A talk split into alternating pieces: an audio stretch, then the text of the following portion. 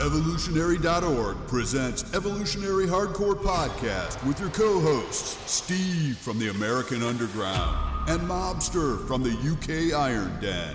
Get ready for the most hardcore and underground info in the industry. And here we go 10, 9, 8, 7, 6, Good morning, everyone. Evolutionary.org hardcore podcast coming your way. This is 107. Steve Smee here in the Mobster. We flew him in first class on the Concorde just to do this show. What's up, buddy? Not so bad. I had, it, I had to fly over with my hands. I'm really, really tired. My arms are tired. All right, guys. so in this let's, one, let's get going. Let's kill. Let's kill it. Yeah. In this one, Yeah, yeah. we're continuing our series uh, with the legends Legends. of bodybuilding. This one, we're going to do Rick Drasin. Um, and he actually passed away recently. We're doing this podcast um, a few days after he passed away. So there's a lot of information that's going to come out. So definitely follow up with us on the forums and we'll follow up on uh, the happenings of that. But Rick Drasin, uh, his life and his death, this is what this podcast is going to talk about. So Rick was a California based wrestler. He's a jack of all trades. You can't just call him a wrestler. You can't just call him a bodybuilder. You can't call him an actor. You can't call him an author. You can't call him a stuntman. He was all of that. He personally uh, trained. Oh, yeah. Art, artist too. He did art. Uh, his kids are big in art as well, so it's definitely in his family. He did movies. He did shows. He trained wrestlers. He trained bodybuilders. He did it all. Um, and then in recent years, he was known in the fitness industry. A lot of younger guys know him because he has a really good YouTube video series that he did called Rick's Corner. And a lot of it was all about the old school stories from years training the best bodybuilders in the world in Southern California, interviewing the best bodybuilders of that era, et cetera, et cetera. So he was very popular for doing those interviews with the top fitness celebrities and bodybuilders, past and present. And he gave a lot of tips. He was um, he loved talking about the way things were back in the day and kind of modernizing it to the way that things are now. So um, you know, you can keep, take a peek at his YouTube page. Uh, we'll we'll include in the link. So early life, uh, Rick, he was born in 1944, Bakersfield, California, which is uh, an hour or two north of Los Angeles, California. His chil- his parents were in the children's clothing business. He's got one sister. Um, and the way he got into fitness and wrestling is his dad used to take him to watch professional wrestling when he was a child. And he had the dream of one day becoming a professional wrestler. So once he became a teenager, he got into weight training, he got into bodybuilding. He had the, the ability there to do it. He was also into music. He had his own band. He had two different bands, I believe. Um, he spent his college years on the arts. He was in the Army Reserves for eight years um, as a sergeant. And then, you know, in 1962, he started doing classes at the YMCA where he lived and he started teaching about fitness nutrition. He started learning a lot about it. He started you talk to the old school guys there and learn from them.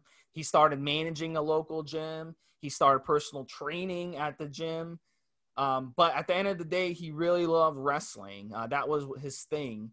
And he met a woman named Johnnie Mae Young and she helped train him. She was the best female wrestler at the time, uh, way ahead of her day. And she helped him, she taught him, she trained him, and that helped him kind of get in, into the business. So his name, wrestling, he was called the Equalizer. He was six foot, 222 pounds. That was his listed stats. He was the AFW heavyweight champion, CCW champion, and GCW junior heavyweight champion. So, you know, he did the wrestling and I'll let Mobster come in, but you know, as wrestler, he also learned promoting. Promoting was a big thing. He actually made way, way more money promoting if you were a good promoter. Um, and he knew that and he kind of got into that. And he also, at that time, he hustled. He did modeling. He did some adult work um, in films. He did short films. He did shows. He did some commercials. Um, he starred even and he had a guest star role in The Incredible Hulk.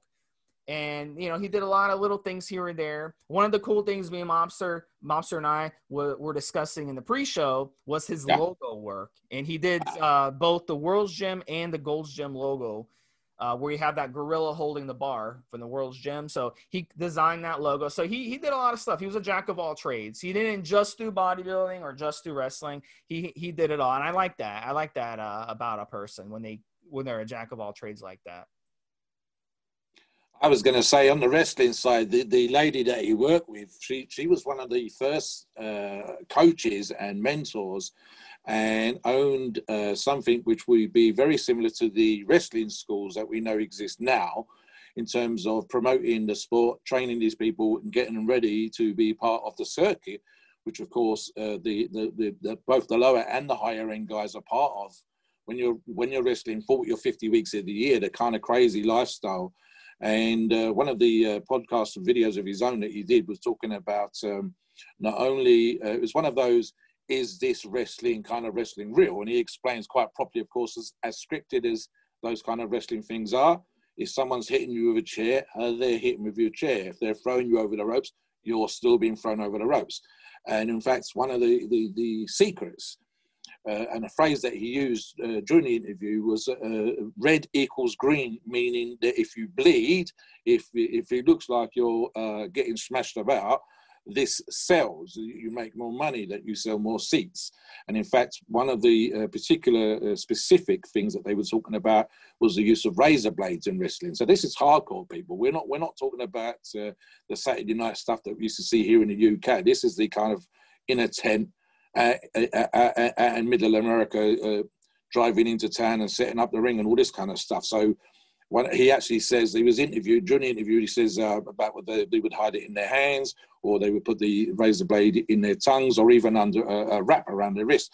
But he's then, and so the other person says, "Well, did you do that?" He says, "Oh, sure," and he points to his head and he says, "You could see for the older, more hardcore, more uh, seasoned uh, wrestlers, but how hardcore or whatever they was, by the number of small scars on their foreheads. So yeah, this is pretty pretty nasty, gritty, dirty uh, stuff where you're, you're getting uh, pretty much physically semi beat up on a, on a weekly basis. That you're deliberately making yourself bleed. You're doing kind of crazy stuff. So it's a proper full on nasty lifestyle for whatever money. So yeah, that makes sense to go into the promotion much easier uh, on, on the body and a lot better. There's actually a uh, image which I believe is on Rick's own uh, website, and it, the image is it's got a lot of uh, arrows pointing to various parts of the body, and it's Rick's Rick's uh, injuries from wrestling, and it's pretty much the whole fucking body shoulder, elbow, wrist, chest, clavicle, knee, hip. There's just pretty much, he has actually came out of it really, really well. There are guys out there in wheelchairs and on sticks, and Rick had neither. Although he did have uh, just recently, and I believe in the last couple of years, have to have some knee surgery and some hip surgery. And again, this will be on his own uh, YouTube channel where he talks yeah. about this specifically. Yeah. Yeah, I wanted to jump in. I don't think people realize. Yes, professional wrestling is fake. Oh, I mean, yeah. it's it's rigged. It's fake. It, it's it's a show. It's, it's entertainment. There's a bad guy. Yep. You know but, gonna. But even though it's not real, you're still picking up and throwing a 300 or 50 at that time a 225 yeah. 250 pound guy and these days the guys are a lot bigger you're picking oh, yeah. them up and throwing them picking them up throwing them over yeah. and over in a short amount of time. It's just and during the match, your adrenaline is sky high. The crowd is screaming. You don't yeah. feel any injuries during the match. But then after the match, once your adrenaline goes away, you're like, oh, damn, I just herniated five discs in my back. And that's what happens with, with these wrestlers. And they tear shoulders and they tear up their knees but they don't know it while they're doing it, but they find out after. It's in a short amount of time, picking up and throwing, picking up and throwing. Then you get picked up and thrown. You get picked up and thrown. So it's it's it is insane how destructive pro wrestling is on the body. People don't really. If I explain it like that, I think people do do realize it, mobster.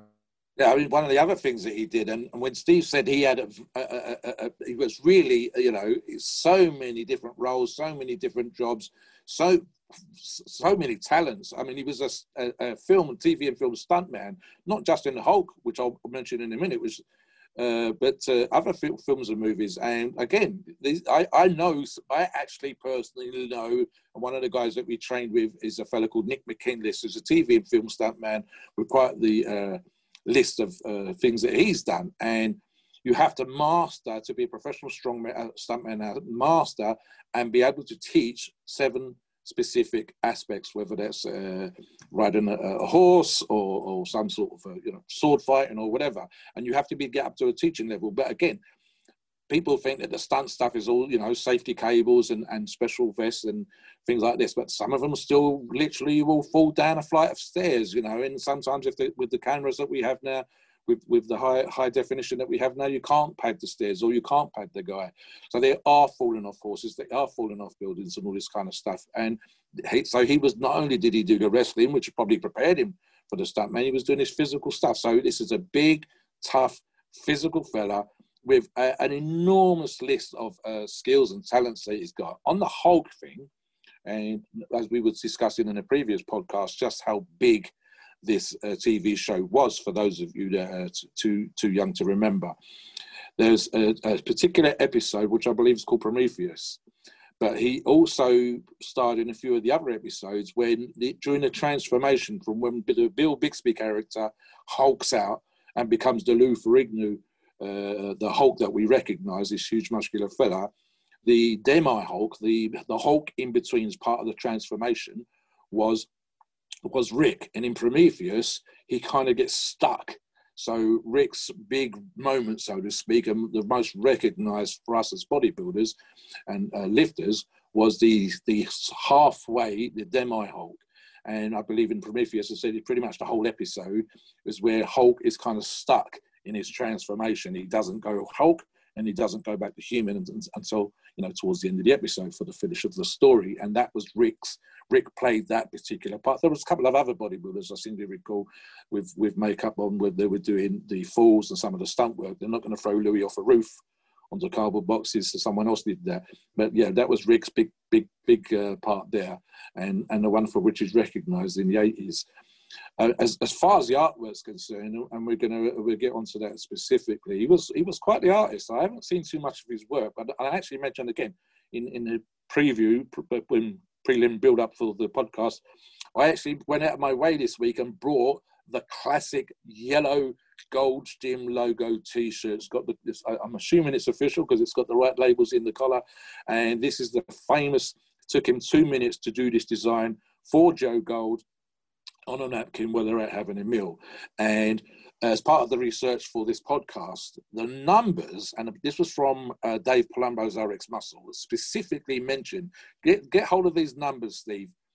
The shop near to the main Gold's Finish, finish gym that we're, we're familiar with, the main one that people go to visit now, not the old one on Pacific Avenue, which is the one at uh, Arnold, etc., and probably Rick himself trained it back in the day, but the big one with the three rooms, five rooms, and the famous logo outside, etc., in the car park that people pose next to.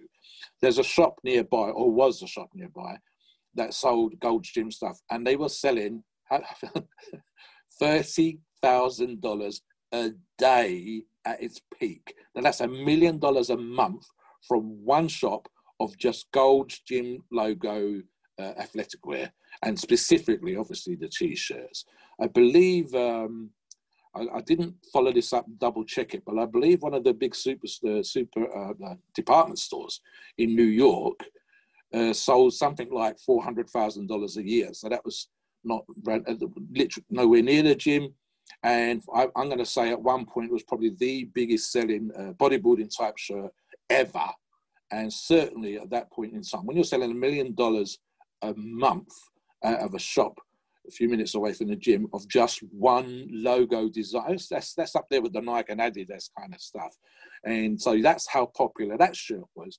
Now, to a lesser degree, and again, it's Joe Gold because Joe Gold, of course, the original Gold's Gym, and then later on the uh, uh, Gym. It might have been Ken Sprague that he did the uh, logo design for, but Joe Gold, of course, was creator of both those gyms.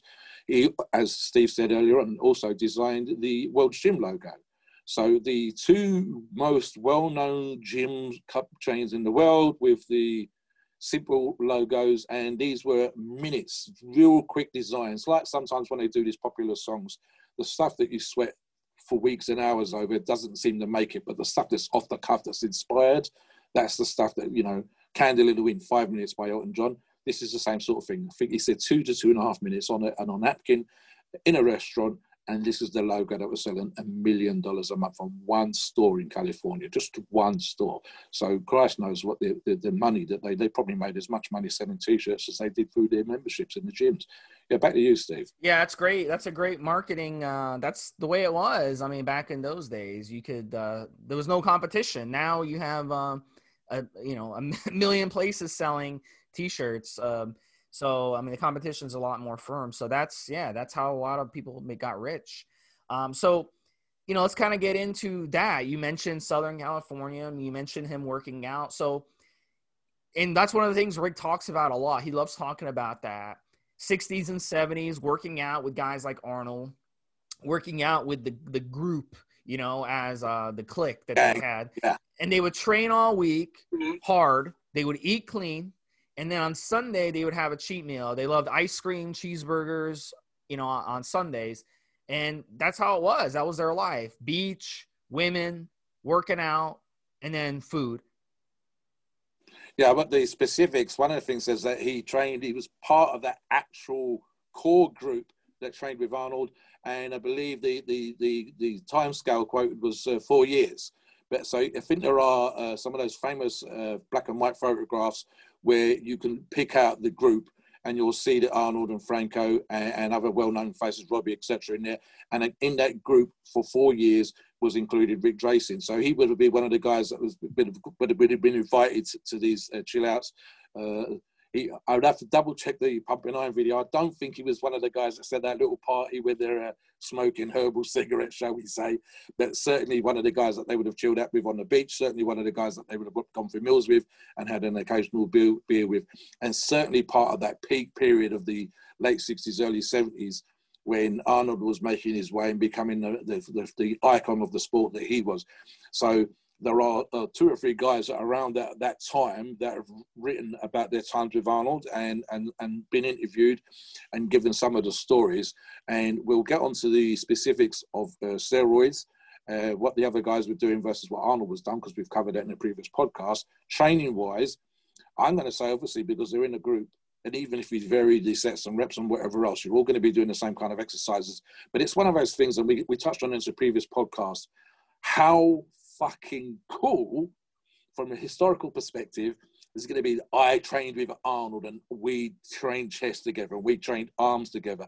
And when you've got that group, how motivated you are, when these guys are all, and I mean every single person in that group, I can't think of a person who wasn't world class of that time, of that period. Now, they might not kick ass in, in competition now, but at that time, they were the guys. Every single one seemed to have a title You've got the Rick's huge talent list and stuff that we've touched upon already. And, and this is the group. There wasn't a person in that group who was so so or, or average.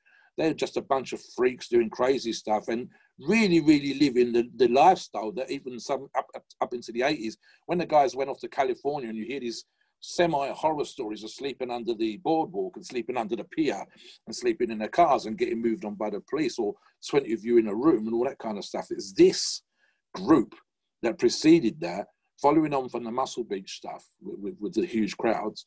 And they were in that group, they were in that thing where they were living what we would call the beach lifestyle train and chill on the beach and eat healthy food and get some sun and chase girls and maybe have a beer on the weekend. And but really, really living the, what we would think of as the dream. Yeah, what do you think, Steve?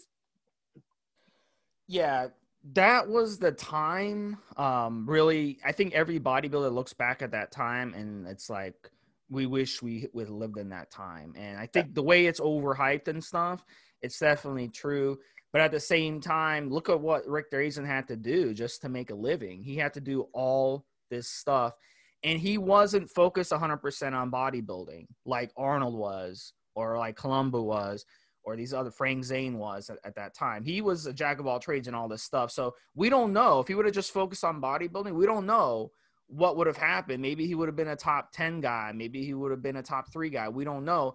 You know, so we could speculate on that. I would say probably not, maybe just based on his body body type, but you know, who knows. But in his situation, he was more focused on wrestling, art, and acting. Um, and he did the bodybuilding just to have a good time. He was involved in, you know, with gym managing, with designing logos and stuff like that. So let's speculate, you know, what did he run? What steroids did he run at that time? You know, my best guess, you know, Deca, Primo, Dbol, Proviron. Yeah. Those were the four. Um, he probably ran like 800 milligrams a week of Deca at the peak, 600 milligrams per week of Primo at the peak, a handful of Dianabol a day, and then 50 25 or 50 milligrams of proviron a day. You know that's probably what that's those are the four he ran. He could have just ran one. He could have just ran deca or he could have ran two. He could have ran deca and dbol. He could have ran deca and primo. He could have ran primo and dbol here and there. But those those were the steroids that were most likely he ran. And you know he was trying to maybe chase a little bit. I would guess that he probably ran a little more than some of the other guys. Maybe you know uh, a little more than a little less than double what the other guys ran. This is what I was going to touch on, and, and again, in, in the pre pre we, we, we chat just before we start this podcast, and you know, sketch out some ideas and whatever. So one of the things that I said to Steve off air was that there are a, a, bunch of stories, and again, I mentioned it just now when I say that the guys that trained with him at that time that have spoken have been interviewed and kind of hint at what used to go on. And so, specifically in the previous podcast, when we were talking about Arnold, the, the legend, the stories that went around Arnold was that Arnold was doing slightly more than the other guys. So, if we talk about doses, if we said for argument's sake, uh, just as an example, that Arnold was doing 800, then the other guys were doing three, four, 500. And it was Arnold that took things a little further. And this is, a, again, this is according to rumor and some of the stories that I've, I've read for myself and, and seen interviews about would say we was all in the car, we discussed this and we would discuss that, but it was all kind of kept private. So the interviewer says, you know, so what were the guys taking? Well, if the guys were taking 30 milligrams of Dbol, then Arnold would take 50. If the guys were taking 200 milligrams of Primo or test, then Arnold was taking 300, 400, and so on. So that that's pretty much it. And again, um, as a as a bodybuilder, as a physique, he he wasn't in Arnold's class. So I think the other aspect, which is uh, kind of one of the, the dirty little stories of uh, wrestling, and Rick's been quite open in regards to what went on and all this kind of stuff. So not, it's not a great revelation, but um, if you're carrying that number of injuries and if you've had that kind of a powder on your body, then it's perfectly normal in that group to be taking quite a lot of painkillers. So I'm going to suggest that, from my perspective, he would have been doing less than Arnold probably similar to the rest of the group. That you can have those variations, of course. One guy doing one thing, not everybody's telling everybody else what they're doing, and probably there's going to be some painkillers in there and, and, that kind of stuff. So yeah, it's, it's it's it's going to be incredibly tough to turn into a top level professional bodybuilder. And he had a fine physique. Let's not muck about. I've seen the photographs. It's very good physique for that time, especially. But it's going to be very, very tough carrying all those kind of injuries. And Steve and I both carry injuries from the stuff that we've done, not even up to that level, and aches and pains and whatever. else. Can you imagine getting the smashing in the ring that you're getting for all those years wrestling and then trying to become a top professional bodybuilder with all the injuries that you still It's going to be very, very difficult. And in spite of that, he had a fabulous physique. So, yeah, I, I, and of course, wrestlers. Uh, there, sometimes it's played, but let's be to be honest, they're right up there with the guys in terms of just to maintain the muscle tissue that they need to look good when they get into the ring, and especially in modern times, but even back then, you you don't do 40 weeks on a row training at random gyms in the middle of nowhere and all that kind of stuff, and getting all these injuries, and not take steroids or anabolics or performance enhancing drugs of that time just to stay in shape or to keep the muscle tissue and just to look good for the ring. You're gonna you're in a slightly bigger pair of trunks maybe a pair of boots, maybe something around the elbow or the wrist or whatever else as, as wrestlers are apt to wear. And you still need to look good. You still need to have some shape. Now, the British wrestlers, not so much, but the American wrestlers, even then, in shape, looking good, carrying muscle tissue, and you're working out in crappy, shitty, backwards gyms, and sometimes in the YMCA, and sometimes in proper gyms. You're going to use anabolics to maintain that tissue. You're going to use painkillers to deal with the aches and pains. You know, you're lucky if you get a massage or a sauna. And this is all on the road. This is hotels, motels, You're here one night, you're here two nights, maybe that kind of stuff. If, if, if you're one place a week, it's going to be amazing. And then you get to California and Venice Beach and you start training. So, yeah, 100% is going to be doing something. I don't think that's deniable by any stretch of the imagination. Maybe not to the level that Arnold was using. And again, that's just by rumor and inference from some of the stories I've heard. Yeah, back to you, Steve. Yeah, so what what did he run as a senior? He lived to 76. Yeah. 60s and 70s. What did he run? So, you know, we could speculate on that. Probably some HGH every day. Yeah. Um, it's the injury, just the injury. Oh, yeah. Yeah. Some TRT uh, yeah. weekly. And then maybe he threw in some Primo because the guys from the old school love, love Primo. Every older guy I talk to, they always rave about Primo. So there's no doubt that he probably even loved Primo um, in his 60s. I wouldn't have the contacts for that kind of stuff because of uh, all those people that he knew over all those years. Please God, he was getting a real deal, 100%. And and Rick, you know, he you know, he still liked to work out and he still liked to train hard and he still liked to eat clean, even as an older guy. So, but, um, you know, let's get into you know his what happened here uh, recently. So what we know, these are the facts. July 18, 2020, he made an announcement on his YouTube page that due to the COVID virus, that he stopped doing interviews. He didn't want to get sick, and that's why he started uploading older interviews. So he started doing that. He also mentioned he had been some, having some kidney issues, and also his knees were giving him problems. But he said that he would continue to be positive in even though he was injured and sick. One month later, August 17, 2020, one of Rick's children, Adam, said that his father was having complications from the kidney problems and a knee replacement that he had received. So he was back in the hospital. So he had kidney issues, his knees were bothering him. The son asked everyone to keep him in his thoughts, and he said the doctors were doing a great job. Now, fast forward uh, about two weeks later, August 30, his three children, Sammy, Adam, and Shane, who um, at least two of them, by the way, are really, really good artists. Uh, they have their artistic work on, uh, on, on social media, just like their father. They announced that his their father had passed away, and um, he was 76 years old, as I said and they they mentioned to everyone his desire to, to uplift and share his positivity was all that he wanted people to remember him by. So um you know so the death was blamed on kidney failure and also they had mentioned they had a tough time breathing. So you know that's common when we see with older guys um older guys and gals a problem breathing. Now rick we can make the assumption obviously he wasn't a smoker. Um, so we can make the assumption that just his body inside was just failing. And when your body inside is failing your breathing gets harder harder and harder. His organs were probably failing. Um, when the kidneys go you're in big trouble especially at that age. Yeah. and um, you know he was 76 um, he didn't live to be the average medium age of an American, which is a few years older, 78, 79 for a male right now, is our age.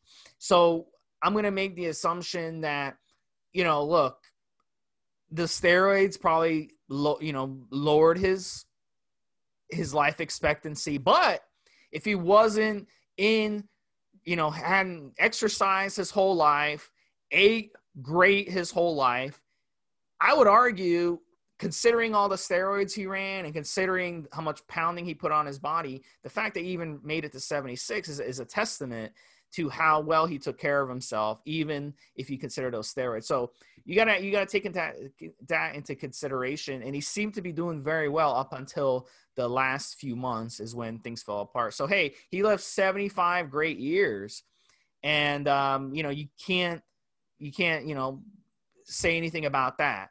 So I I would love to just go 75 years like that and live 75 years. I think I think he has nothing.